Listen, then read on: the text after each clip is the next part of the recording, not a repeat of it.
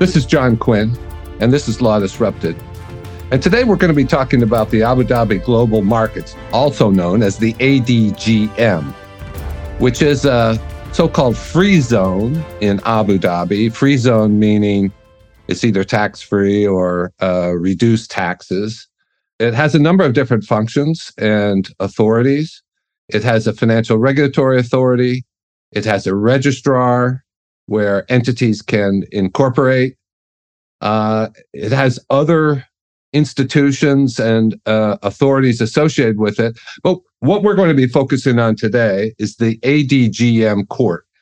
And we're going to be talking with Richard East, who's a partner in uh, Quinn Emanuel's London office and has had extensive experience litigating cases in the ADGM court. In fact, he has litigated what I believe is the only case that has gone to trial uh, and to judgment from beginning to end in the ADGM. But let me first begin by getting an understanding of uh, Richard's perspective on the ADGM, how he first came to get involved there, and kind of maybe give us, Richard, a summary of your experience with the ADGM. Yeah, sure, John. Thanks very much for the introduction. So, yes, so we've been involved extensively in matters that have been litigated uh, in the ADGM court, really, I think, since the summer of 2000, which also happened to coincide with the with the pandemic. Um, and uh, the reason that we got involved is that we ended up uh, finding ourselves trying to help uh, a very distressed group of companies called NMC Healthcare, which had uh, entities and hospitals throughout the UAE, which found itself deep in financial crisis. And of course, it being a hospital group, it was absolutely essential that that group survive, continue to trade, particularly in circumstances when it was one of the key companies to react to and provide assistance and services in relation to the pandemic, both in terms of immunization, but obviously also in terms of treating people. So it was absolutely critical that this company survive uh, and continue to provide its medical services.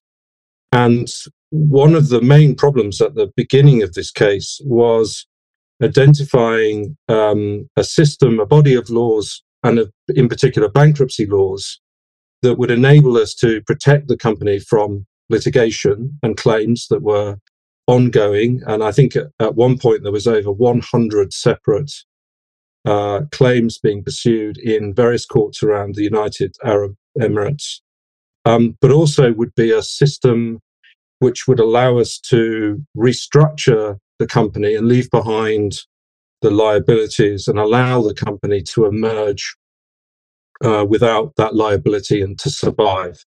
And uh, one of the uh, the main problems in terms of identifying a system of bankruptcy was that first and foremost, neither for example, the UK administration regime or the US Chapter 11 regime would have been very effective because they were simply weren't processes that would have been recognized in the various emirates within the UAE. So it was clear that we needed to find a solution in the UAE. Um, there were concerns about uh, what everyone refers to as the onshore bankruptcy regime. There had been a a recent um, updating of bankruptcy law in the onshore courts, Onshore, I assume, means the uh, the UAE domestic court system, as opposed to the so-called offshore, which would be the these entities that in, in so-called free zones like the DIFC and the ADGM. Absolutely correct. That's right. And the problem with that, that particular system was that we had entities in three different emirates, Sharjah, Sharjah, Dubai, and Abu Dhabi. And it was clear that we couldn't file a co- coordinated bankruptcy across the three emirates. In other words, all the companies in Sharjah would have to go into a Sharjah bankruptcy process. All the companies in Dubai would have to go into Dubai process, and all the companies in Abu Dhabi would have to go into Dubai process. And it wasn't clear to us how that could be coordinated together. It was very unclear. And the other problem is, is the company needed money day one of the bankruptcy, it needed priority funding um, day one in order to allow it to continue to trade. And it also wasn't clear to us at the time how that could be organized and financed and uh, blessed by the courts, the various courts in that scenario, uh, to allow it to uh, have that priority funding. So we it was suggested to us um, that we look at the ADGM. And that was um, really, frankly, at a time when I, I certainly wasn't aware of the court system of the ADGM. Yeah, let's take let's take a step back now and, and talk about what is the ADGM court system. So it, it is. I mean, you rightly described it. It's the court system that has been set up as part of the creation of a economic free zone that's been created by the Abu Dhabi authorities in Abu Dhabi. And so it's t- to some extent similar to the DIFC, although it's different in one important respect, quite a significant important respect, is that it is the ADGM, it's common law, English common law court, which is designated as part of the onshore Abu Dhabi courts. So it's very unusual in the sense that it is not like the DIFC, which is a completely hermetically sealed court system based on English common law, but but it is actually a court of Abu Dhabi, um, which makes it a very different beast. So within the Abu Dhabi Emirate, you have courts of obviously uh, applying local UAE law, but you have a court which is an Abu Dhabi court applying English law. That's a strange beast indeed. Yeah. You have a court in the court system, which is not applying whatever the local uh, Abu Dhabi law is, but English law. And I think you're going to tell us English judges and largely English practitioners. It's, I mean, you look at it, you take a step back, and it sounds almost like a some type of imperial, uh, you know, system. I mean, why why would any country tolerate this to say to say anything about actually actively set up such a such an occupying court system. Yeah, well, I think um, obviously I can't speak for the Abu Dhabi authorities, but but one would expect that they've seen the success of the DIFC, which has been a successful you know economic free zone. There's been a huge amount of growth, interest, cases going through those courts, and two, one would assume that the reason they've set up the economic free zone and the court is to encourage inward inward investment and economic additional economic activity that's a as you as you said has benefits in terms of the tax regime how it's regulated and b has a court system you know a rule of law which is familiar to foreign investors even you know american and english uh, investors will be familiar with english common law and it is obviously good for english lawyers that that system of law is respected worldwide what parties can litigate? I mean, do, do you have to be a foreigner? Do both parties have to be non Emirati parties? Do they have to opt in? Do they have to choose uh, in a contract or otherwise to litigate in the DIFC? What what is sort of the jurisdiction? Well, the, the jurisdiction, um, much to much to our surprise, is is very broad because, I mean, in terms of the story of NMC, we ended up with 36 companies in the ADGM and administration in a group filing. And the jurisdictional rules say that, in a sense, once you have an ADGM company, that ADGM company can sue almost uh, any foreign uh, defendant because it relates to an ADGM company. So that jurisdictional rule is quite broad. So every time, for example, from the NMC perspective, we needed to sue, sue a defendant, the fact that we were an ADGM company in administration gave us gave us jurisdiction when you say ADGM company, I mean, I assume you mean that it's a company that's incorporated, reflected on the registrar of the ADGM as an AGM entity. Correct. Yes, that's right. And it, and I would assume that it's also true. I'm just guessing now that uh, if you have a claim against an AGM registered company, that claim can be brought in the ADGM as well. Yes. Yeah. Yes, on the basis that they're present in the jurisdiction. And of course, I think also it's possible for parties to agree that the ADGM is the forum for dispute resolution in the same way they can agree any forum is a forum for dispute resolution. So um, potentially it's quite quite broad uh, jurisdictional basis. Obviously, if you are a foreign claimant or a foreign defendant, you have to think about how an ADGM judgment would ultimately uh, be recognized and where you need to enforce it. But the, it, the jurisdiction um, in terms of the you know the the, the start point of the claim is potentially quite broad.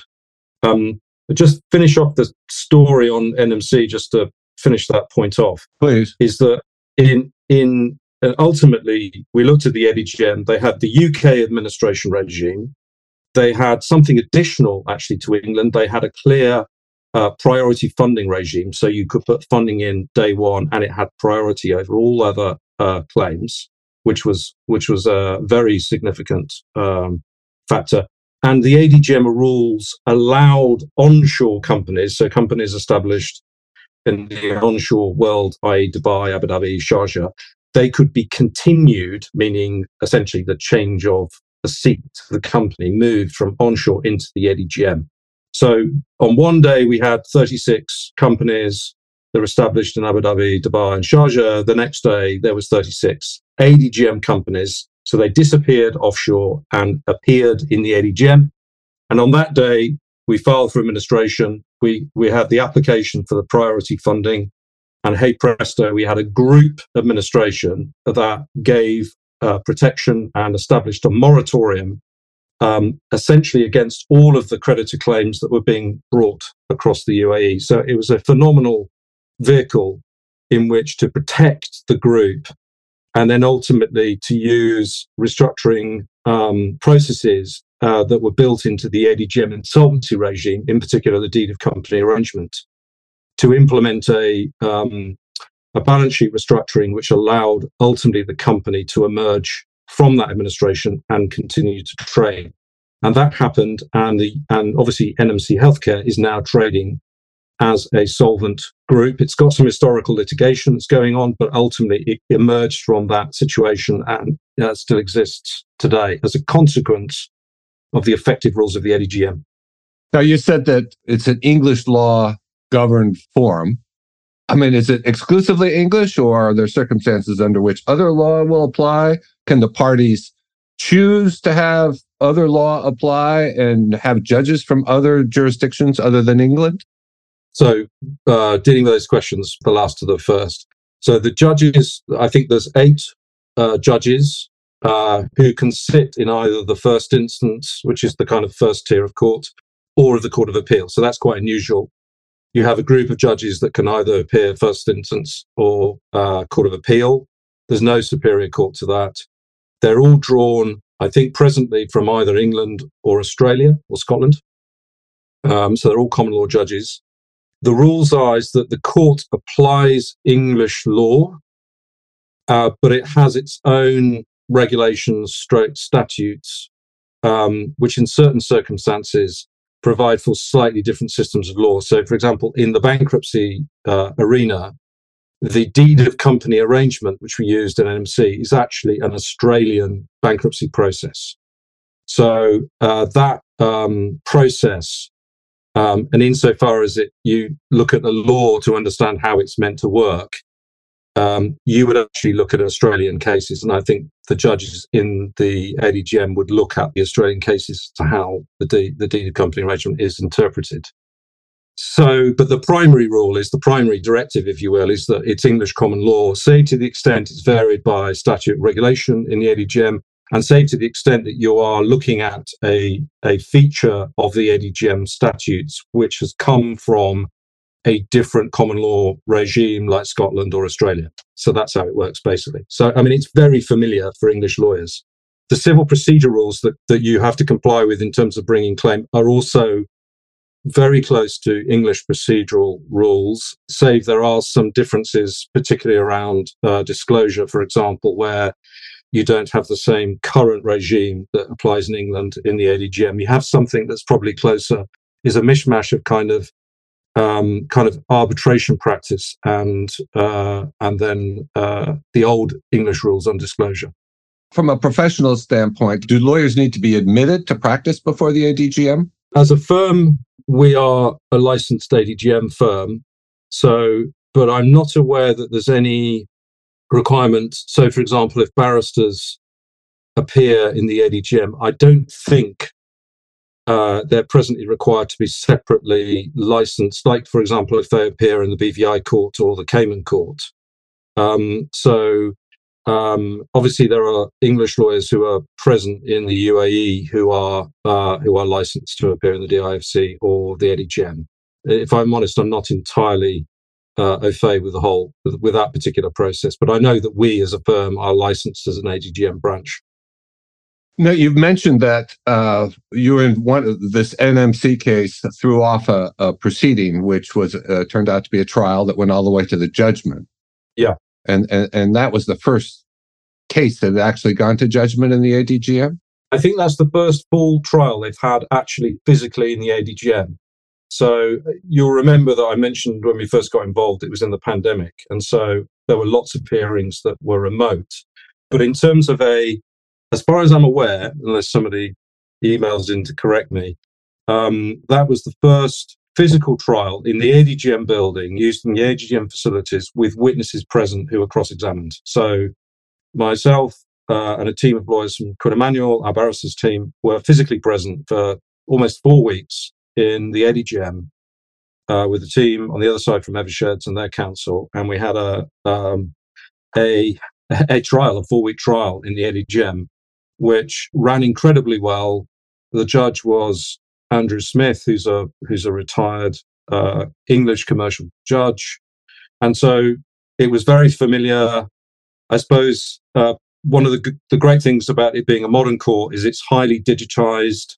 The court has amazing facilities in terms of the presentation of bundles and materials, all done electronically. There are screens everywhere, so um, you only have to look online and you can see some pictures of the court. It's an it's an incredibly modern facility where everything is you know done electronically, so it works very well and, and very efficient. And uh, you know the registrar of the ADGM who uh, essentially runs runs the court and makes sure everything runs effectively did a excellent job in making sure that that uh, trial went went very well as a process. So yes, the ADGM court has has been around for several years. Um, it's surprising that the, this would be the first case in person that went all the way to judgment. Do you have any sense about uh, what the volume of the caseload is, or and and why it is that it's been several years to actually have a full trial there? Well, you're right. It was established, as I understand it, in 2013, and I think, um, I mean, the, the volume of the of the cases going through the, the through the court now is very, very different from when we first got involved. Um, I mean, in, in 2020, you know, we were looking at the court diary, and and you know, if we wanted a hearing next Tuesday at three o'clock, we could, you know, there was a good chance that we would get that hearing. um, now it's very different. Uh, it's very busy, and I just think it's because people have become uh, a combination, I suspect, of people setting up in the region. It takes a while for you know disputes to kick off. So there may have been economic activity, people establishing ADGM companies, there being economic activity, and it's taken a while for these uh, disputes to feed through.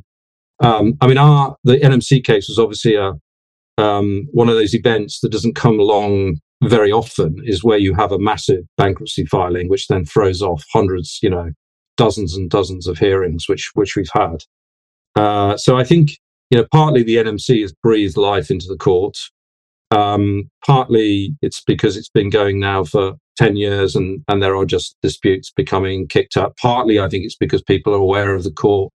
Um, I know, speaking to some of our clients, that they are now actively choosing the ADGM as a forum in which disputes can be fought out, having seen how effective it's been, having seen some of the judgments that are coming out and they're, you know, sensible judgments that you would expect to see, you know, in the English commercial court or uh, anywhere in the common law world. So I think it's a combination of, uh, you know, people seeing it now as an effective court, there being a certain amount of ec- economic activity over the last 10 years, which is generating disputes, people submitting their disputes to the court, and, you know, to the odd sort of situation like NMC, which creates a lot of activity. Now, we, we all know there are enormous pools of capital in Abu Dhabi, the Sovereign Wealth Fund and and other pools of capital, some related to the ruling family, some not, some private. And that capital is being deployed in significant investments, both in the region and, and outside the region. I'm wondering whether, as always happens, there'll be some number of, not every investment turns up roses. Uh, and so sometimes there are disputes. I'm wondering if that's going to lead to more disputes in the ADGM relating to the to investments of that nature. Do you have any insight into that? Well, as I say, I just made the point that I think you know you and I, as we've been going around to see people, more and more we're hearing that people are seeing the ADGM and choosing the AGM as a dispute forum for, you know, uh, deals and investments they're currently currently making. And so I think, you know, more and more people will elect this court as a forum in which uh, disputes can be fought out because particularly if you're um, an external investor, the fact that the ADGM is part of the Abu Dhabi court system means that it's going to be potentially better and easier to seek recognition of that judgment within the UAE, as opposed to if you have a New York court judgment and an English court judgment. I mean, although there is a memorandum of understanding between the commercial court in England and the ADGM, it, it's not clear how you would then uh, enforce that judgment if you got recognition of the commercial court judgment in the ADGM, whether you can then bounce that into other emirates. That's a little bit unclear. But what is clear is the ADGM court is an Abu Dhabi court judgment, which will be recognized in Dubai, in Sharjah, and other emirates. So I definitely think it's going to grow in popularity. And we certainly know from our discussions with lots of people, there are many funds and clients moving into the ADGM, both in terms of seeking uh, to raise money uh, and also to potentially invest money uh, within the region. So, uh, for sure, in my view, it's going to increase in popularity and use. Will an ADGM judgment be recognized in England? Yes. And elsewhere? Will it be recognized in the US? Uh, I don't know about the US, um, but there's, I think there's already good authority that says that an, ADGM judgment will be recognised in England. And in fact, there is a memorandum of understanding that was established, I think, in 2006, which provides for recognition. Um, if there's any um, criticism, though, or uh, you know, work to be done um, in in my, in the area of insolvency and bankruptcy, one of the problems where was that whereas there are routes to recognize money judgments when you're seeking to have an administration order or a deed of company arrangement or something more complex recognized that's where we ran into issues and it took us a great deal of time to get recognition of the administration order in um, not so much in Abu Dhabi because it is part of the Abu Dhabi court system, but certainly in Dubai, it was more difficult to have that admin regime recognized in, in Dubai. Um, ironically, it was easier to get recognition of the ADGM administration in the English court under the cross border regulations in England than it was to get recognition of the administration in Dubai or the DIFC. That's surprising. Yeah. Uh, it's just the ironies of uh, the different, because it's a federal system, the UAE, of course, and so they're different emirates and they have very distinct, um, you know, senses of, uh, uh, have, they have their own internal regimes that govern how things are recognized. So, yeah, so it was more difficult getting the ADGM order administration recognized as a common law order in a you know, in um, UAE Emirates than it was having it recognized in England, of which is, of course, another common law jurisdiction. Any final uh, observations or uh, recommendations for litigators who are contemplating litigating in the ADGM? Um, well, I would have no hesitation in in certainly um, in recommending the court uh, to to clients and to other lawyers. I've been very impressed with the way uh, that the court uh, operates, and um, the registrar is incredibly responsive. Um, you know, you get court uh, listings in periods of time which mean that you can litigate effectively. Uh, so certainly, I would I would uh, highly recommend the jurisdiction to any client or any other lawyer. I guess where the work needs to be done, and this is probably where it's hardest, is it certainly would make sense to, in my mind, in having some inter-emirate uh, clear agreement on the enforcement recognition of judgments and the enforcement recognition of bankruptcy orders. So a little bit like we have in, you know, had in Europe when we were part of Europe and England is where you have regulations that deal with interstate recognition of money judgments and interstate recognition of um, you know, main and non-main bankruptcy proceedings. if the Emirates could get together and hammer out that sort of inter Emirate agreement, then I think it would be very helpful and would further improve the system of justice uh, in the UAE. That's just my personal view. But no doubt that would be very difficult to achieve and would take some time. This is John Quinn, and this has been Law Disrupted, where we've been talking to Richard East about the Abu Dhabi Global Markets Court. Richard, thank you for joining us. Welcome, John. Thanks very much.